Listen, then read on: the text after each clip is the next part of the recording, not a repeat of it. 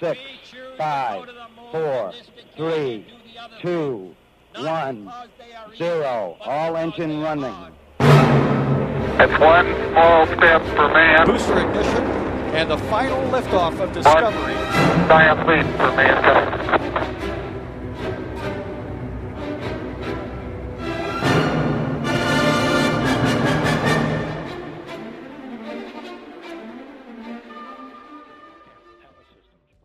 Bună ziua și bine v-am găsit la Buletinul Cosmic. Pe 18 aprilie este ziua aniversară când intrăm în cel de-al cincilea an de difuzare săptămânală neîntreruptă a singurului buletin de știri din spațiul cosmic și din peisajul media. Desigur că în ultima vreme au fost difuzate și comentate și la televiziuni din ce în ce mai multe evenimente din spațiul cosmic și asta se datorează consecvenței tenacității și pasiunii colaboratorului nostru, Claudiu Tănăselia, care colaborează cu noi din anul 2018. La mulți ani! La mulți ani! Astăzi, pentru că este prima ediție, vom face un fel de retrospectivă a anului trecut și o să vorbim despre câteva recorduri spațiale doborâte în 2021. Vom vorbi despre lansarea telescopului James Webb și despre meteorul care a explodat deasupra orașului Pittsburgh chiar în prima zi a acestui an.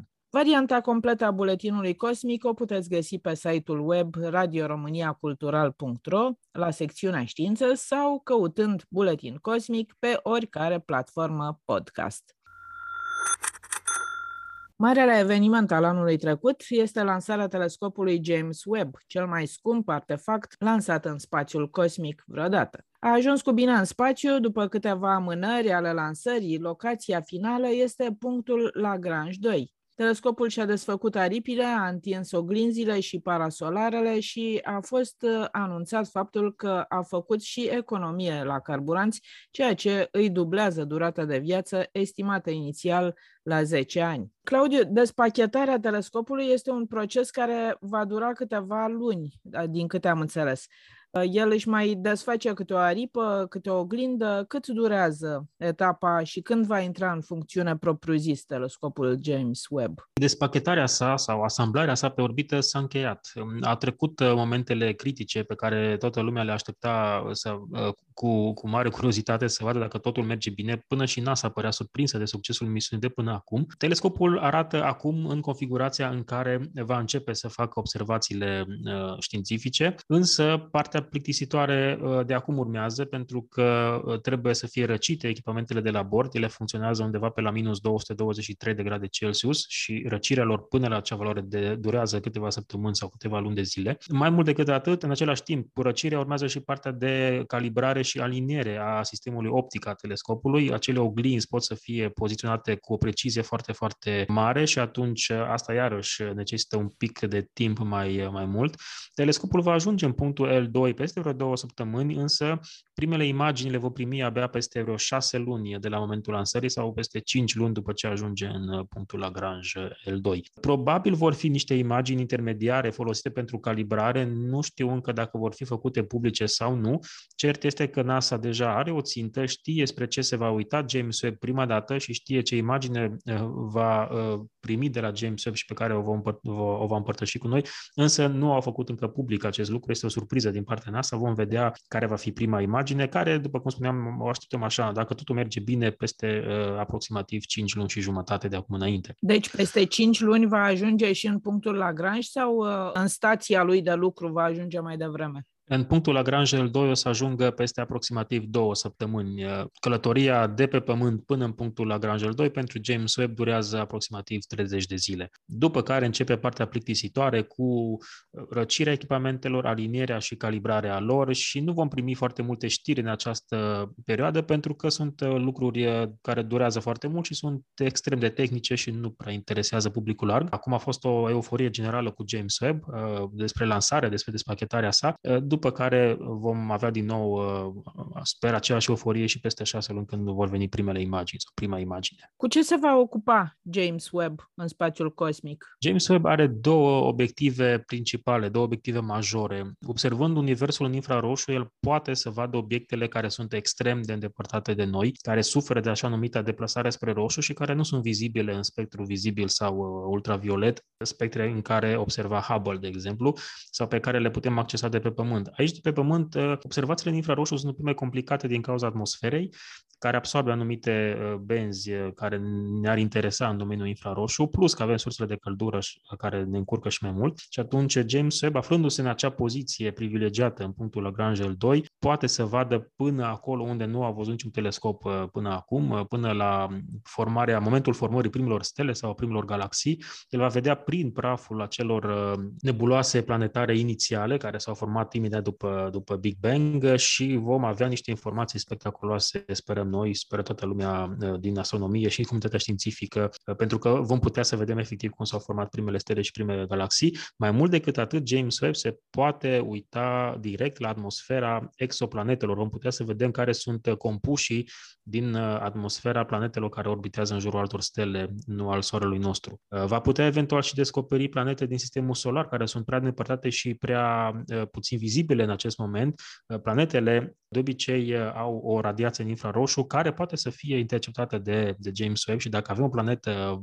mai mare dincolo de Pluto sau de Neptun, prea mică pentru a fi văzută în vizibil, dar totuși care să emită în infraroșu, James Webb va putea vedea. Deci, cu siguranță vor fi niște descoperiri fascinante legate de realizate de acest telescop, cel mai complex, cel mai mare și cel mai scump uh, telescop spațial creat vreodată. Se vorbește despre uh, aceste informații care ajung până la um, momentul uh, primar al creării Universului, al Big Bang-ului. Cum știu oamenii de știință că sunt informații de atunci? Sau cum le poziționează în timp atât de exact? Avem uh, legea expansiunii Universului și știm că obiectele care sunt îndepărtate de noi au o puternică deplasare spre roșu, adică spre spectrul infraroșu a spectrului electromagnetic și atunci putem să poziționăm uh, nu doar în spațiu, dar și în timp acele obiecte. Practic toate telescoapele, indiferent că sunt terestre, spațiale, în infraroșu, vizibil, uh, sunt niște mașini ale timpului, ele ne oferă informația din trecutul Universului. Acum, cât de mult pot să meargă în trecut, depinde de locul unde este obiectul respectiv uh,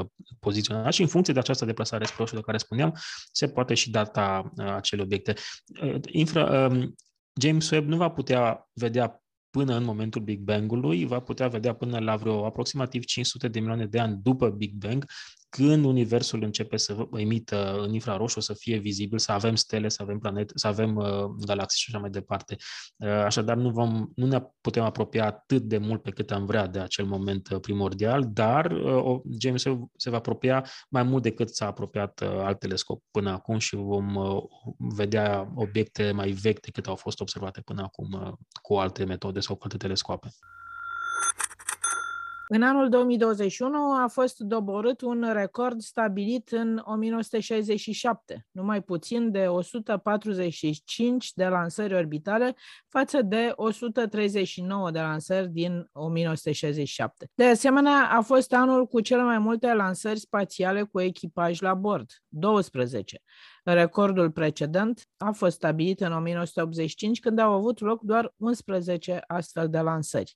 Doar 43 de persoane lansate în spațiu față de recordul încă neegalat al anului 1985, când au fost lansate 63 de persoane. Claudiu, dacă îmi îngădui, am să adaug la clasamentul tău și anul lansării turismului spațial. Cum ți s-a părut anul al doilea al pandemiei pentru lansările din spațiul cosmic. A fost un an fabulos, nu doar din punct de vedere al turismului spațial, dar și toate celelalte lansări. Acum, ele au fost și afectate de pandemie în sensul că câteva lansări din anul 2020 au fost împinse în 2021, ceea ce a dus la acest record, dar oricum înainte de pandemie ne aflam pe un trend din acesta crescător. Trendul era un pic descrescător după anii 90, a scăzut un pic interesul pentru uh, sateliți mari de telecomunicații lansați uh, în spațiu care se se întâmpla în anii 90 mult mai des. Acum însă s-a ieftinit destul de mult accesul la spațiu, în principal datorită companiei SpaceX, dar sunt din ce în ce mai mulți jucători pe această piață și probabil și această revoluție a sateliților de mici dimensiuni, care sunt la îndemâna oricui, și la oricui mă refer de la elevi de liceu până la companii sau domeniul militar. Toată lumea face CubeSats, acei sateliți cu latură de 10 cm și atunci, existând foarte mare cerere pentru lansări, și prețurile au scăzut în consecință. Cât privește turismul spațial, el nu a apărut în 2021, dar expansiunea de care a dat dovadă în 2021 este într-adevăr un, un record. Am avut 19 persoane aflate simultan în spațiu anul trecut, un nou record. Acum, într-adevăr, unele dintre aceste persoane, din cele 43 lansate totuși în 2021, au stat în spațiu câteva secunde, dacă luăm limita spațiului la 100 de kilometri, sau minute dacă luăm 80 de kilometri. Oricum, sunt în spațiu și uh, putem să bifăm acest record. Numărul mare de persoane lansate în 1985, recordul care rămâne în picioare, se datorează faptului că atunci am avut uh, în uz naveta spațială care lansa șapte persoane simultan pe orbită. Asta a contribuit la, la acest record de, de 63 după 1985 a urmat accidentul Challenger, care a redus foarte mult elanul lanselor cu naveta spațială. Da, au fost niște cifre record anul trecut și trebuie spus că, totuși, clasamentul general de lansări orbitale a fost condus de China. Nu este o premieră. China a mai avut uh, locul întâi într-un astfel de clasament acum 2 ani de zile, însă este pentru prima dată când China a avut 55 de lansări într-un uh, singur an calendaristic, doar 3 eșecuri. Tot 3 eșecuri au avut și Statele Unite pe locul 2 cu 51 de lansări și uh, aici în Statele Unite am avut un record uh, din punct de vedere al lui uh, SpaceX, care uh, a dominat complet piața din Statele Unite, cu mai mult de jumătate din numărul de lansări fiind lansări SpaceX și multe dintre acestea lansări pentru proiectul Starlink al lui Elon Musk. Un loc marcant îl mai are China și cu lansarea stației spațiale chineze, care ar merita și ea un loc în acest clasament. Da, este meritoriu faptul că, iată, China are o stație spațială proprie și nu este un singur modul, așa cum am avut până acum în, în varianta Tiangong și Tiangong 2. Acum este vorba despre o stație spațială care deocamdată are un singur modul la care sunt atașate două nave cargo și care anul acesta urmează să primească alte două module și atunci putem să discutăm despre o stație spațială uh, propriu-zisă, care este în prezent uh, locuită de un echipaj de trei persoane, așadar uh, nu are avergura stației spațiale internaționale, nici nu are cum, pentru că oricâte putere financiară ar avea China, nu poate să egaleze efortul comun uh, uh, care a dus la nașterea Stației Spațiale Internaționale, dar este meritoriu faptul că, iată, avem un stat care are o stație spațială proprie și pe care o folosește, zic ei, în interesul omenirii, pentru că prin uh, Națiunile Unite, oricine teoretic poate accesa uh, experimentele care au loc la bordul Stației Spațiale Chineze sau poate să propună experimente care să fie desfășurate la bordul Stației Spațiale Chineze. Deci China are o deschidere uh, spre acest sector și asta este meritoriu, zic eu. Și așteptăm în acest an, după cum spuneam, să vedem din nou lansarea rachetei Changzheng 7, cea mai puternică rachetă chineză, care va urca pe orbită alte două module care se vor conecta de modulul Tianhe, modulul central care este deja acolo sus și este, iată, folosit. Un alt um, eveniment marcant care aparține tot Chinei este și um, aselenizarea pe fața nevăzută a lunii. Iarăși o premieră și, mă rog, un moment um, de referință pentru evenimentele din spațiul cosmic. Avem și probe aduse de China pe Pământ de pe lună, iarăși o premieră pentru ei. Acest lucru l-a mai reușit automat, adică cu sonde, cu probe automate doar uh, Uniunea Sovietică, Statele Unite au programele Apollo care au avut oameni care au dus pietre de pe lună, dar nu au avut sonde care să facă automat acest lucru. Și aș mai adăuga la lista evenimentelor marcante din 2021 amartizarea Chinei. China a reușit să pună pe suprafața planetei Marte un rover și pe orbita planetei Marte un satelit. Iar roverul a ajuns pe Marte din prima încercare. Ei nu au avut un eșec în, în amartizare, ceea ce este fabulos pentru uh, o națiune care face asta pentru prima dată. Și acum trecem la ultima știre pe care doresc să o comentăm. Este o știre din uh, acest an, uh, mai precis din chiar prima zi a acestui an, când un meteor a explodat deasupra orașului Pittsburgh din Statele Unite. Meteorul avea un diametru de circa un metru și dacă nu ar fi fost nori, localnicii ar fi putut uh, vedea pe cer o lumină de 100 de ori mai strălucitoare decât luna plină. Până în prezent nu au fost recuperate fragmente fragmente, probabil având în vedere condițiile meteo nefavorabile, a fost dificil de identificat exact traiectoria acestuia și zona în care eventualele fragmente ar fi ajuns pe Pământ. Claudiu, am aflat dintr-o biografie a ta de pe net că ești colecționar de meteoriți. Așa e? Da, e adevărat. Din păcate nu am atât de multe specimene pe cât aș dori, dar uh, am câteva, am și un fragment din Chelyabinsk, celebru uh, meteorit care a căzut în Rusia și care a fost surprins de toate dashcamurile din uh, zona respectivă. Și acest meteorit din Pittsburgh, uh, dacă este meteorit, uh, deocamdată îi spune meteor pentru că nu s-au găsit fragmente la sol. Dacă se vor găsi fragmente, va fi meteorit. Uh, până atunci rămâne meteor.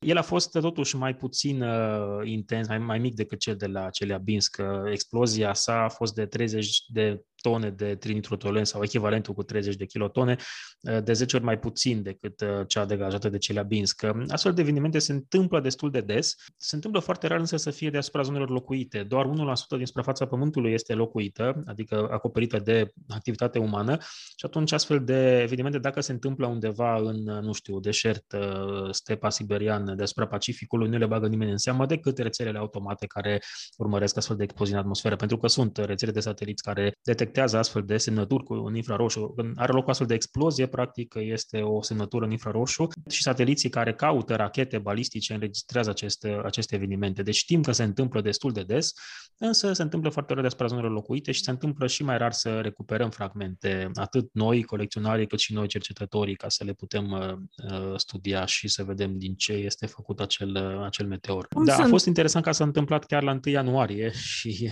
asta îl face să fie mai, uh, mai special special, încă nu am cunoștință ca cineva să fie recuperat fragmente de la sol. Ori a căzut într-un lac, ori într-o zonă nelocuită, ori nu știm exact unde a căzut pentru că au fost nori. De obicei se poate trasa o zonă aproximativă de impact cu solul dacă știm traiectoria și, mă rog, vedem în ce direcție merge.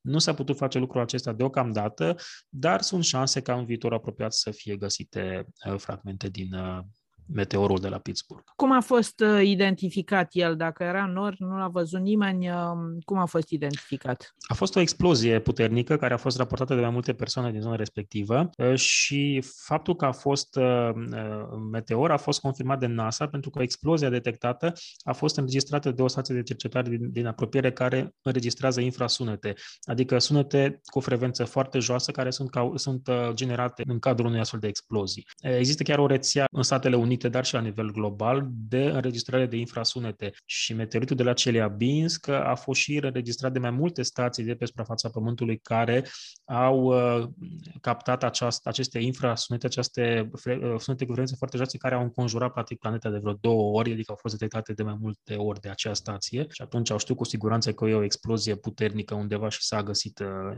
exact locul. Deci avem instrumentele cu care putem să detectăm aceste explozii pentru că ele au fost puse la punct încă o dată, nu neapărat pentru meteoriți, cât pentru rachete uh, sau pentru a ne feri de, uh, mă rog, de un astfel de atac, nu noi neapărat, dar uh, cei care au construit aceste rețele și atunci aceste rețele înregistrează și exploziile cauzate de meteori sau meteoriți. La final, aș vrea să-mi spui, Claudiu, cum arată acești meteoriți, aceste roci cosmice care trec totuși prin atmosferă și, să zicem așa, sunt coapte de Uh, temperatura cauzată de frecarea cu atmosfera? Depinde de tipul de meteorit. 85% uh, din meteoriții care îi uh, găsim sunt așa numitele condrite. Practic sunt niște meteoriți pietroși, fieroși. Arată ca o piatră, dar au foarte mult conținut de fier, foarte mare conținut de fier.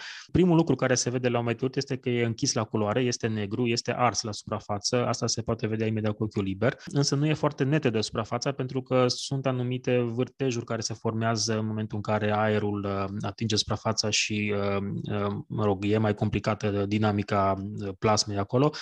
De aceea, dacă vedeți o piatră care e foarte, foarte plată, chiar dacă e neagră, sunt șanse mici să fie meteorit, de obicei ei nu sunt foarte regulați ca formă. Un test rapid care se poate face de către oricine este să-l apropie de un magnet. Dacă este apropiat de un magnet și are aspect de piatră, sunt șanse să fie meteorit, pentru că rocile de pe pământ, chiar și cele care au minereu de fier, chiar din zonele în care sunt mine de fier, nu au atât de mult fier în compoziție încât să fie atrași de un magnet obișnuit. Dacă avem o piatră, în schimb, care are aspect de piatră, care e ars, și care e atras clar de un magnet, atunci putem să trimitem unor laboratoare specializate chiar aici la Cluj. Putem să facem astfel de teste să vedem dacă este sau nu meteorit. Se pot investiga anumite elemente chimice din interior și pe baza acelor analize putem să tragem concluzia dacă merită să trimitem mai departe la investigație sau nu. De obicei, cam 90% din pietrele suspecte nu sunt meteoriți, sunt diverse fragmente de la topitorii sau, mă rog, diverse roci care arată mai deosebit, dar din când în când putem avea surpriza plăcută să găsim un astfel de meteorit. De fapt, în România s-au găsit aproximativ 10 sau 11 meteoriți doar în toată istoria noastră, unde depinde cum îi numărăm. Ei au căzut și înainte de 1918 pe teritoriul actual al României și atunci îi considerăm tot meteoriți românești acum. Eh, dar sunt puțini. Eh, foarte mulți sunt în Rusia, cum știm, dar nu din cauza că au ei eh, o atracție pentru acea țară, dar e o țară întinsă și e mai șansele să cadă pe o suprafață mai mare sunt evident mai mari.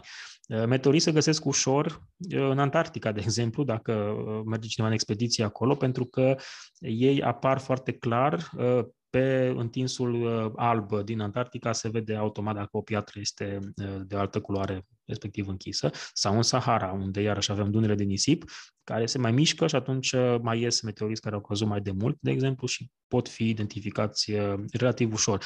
Dacă un meteorit cade undeva la noi, la o, la o zonă din asta temperată, unde avem păduri, umezeală, iarbă sau așa, dacă este acoperit de iarbă sau, mă rog, de sol sau de alte, de vegetație, este foarte greu să fie identificat ulterior și atunci e mai greu să-i găsim într-o zonă temperată. Dacă nu știm exact unde să căutăm cu detectoare de metal, de exemplu, asta ar fi una din variante, dar atunci trebuie să mergem exact la, la locul țintă. Mulțumesc foarte mult, Claudiu.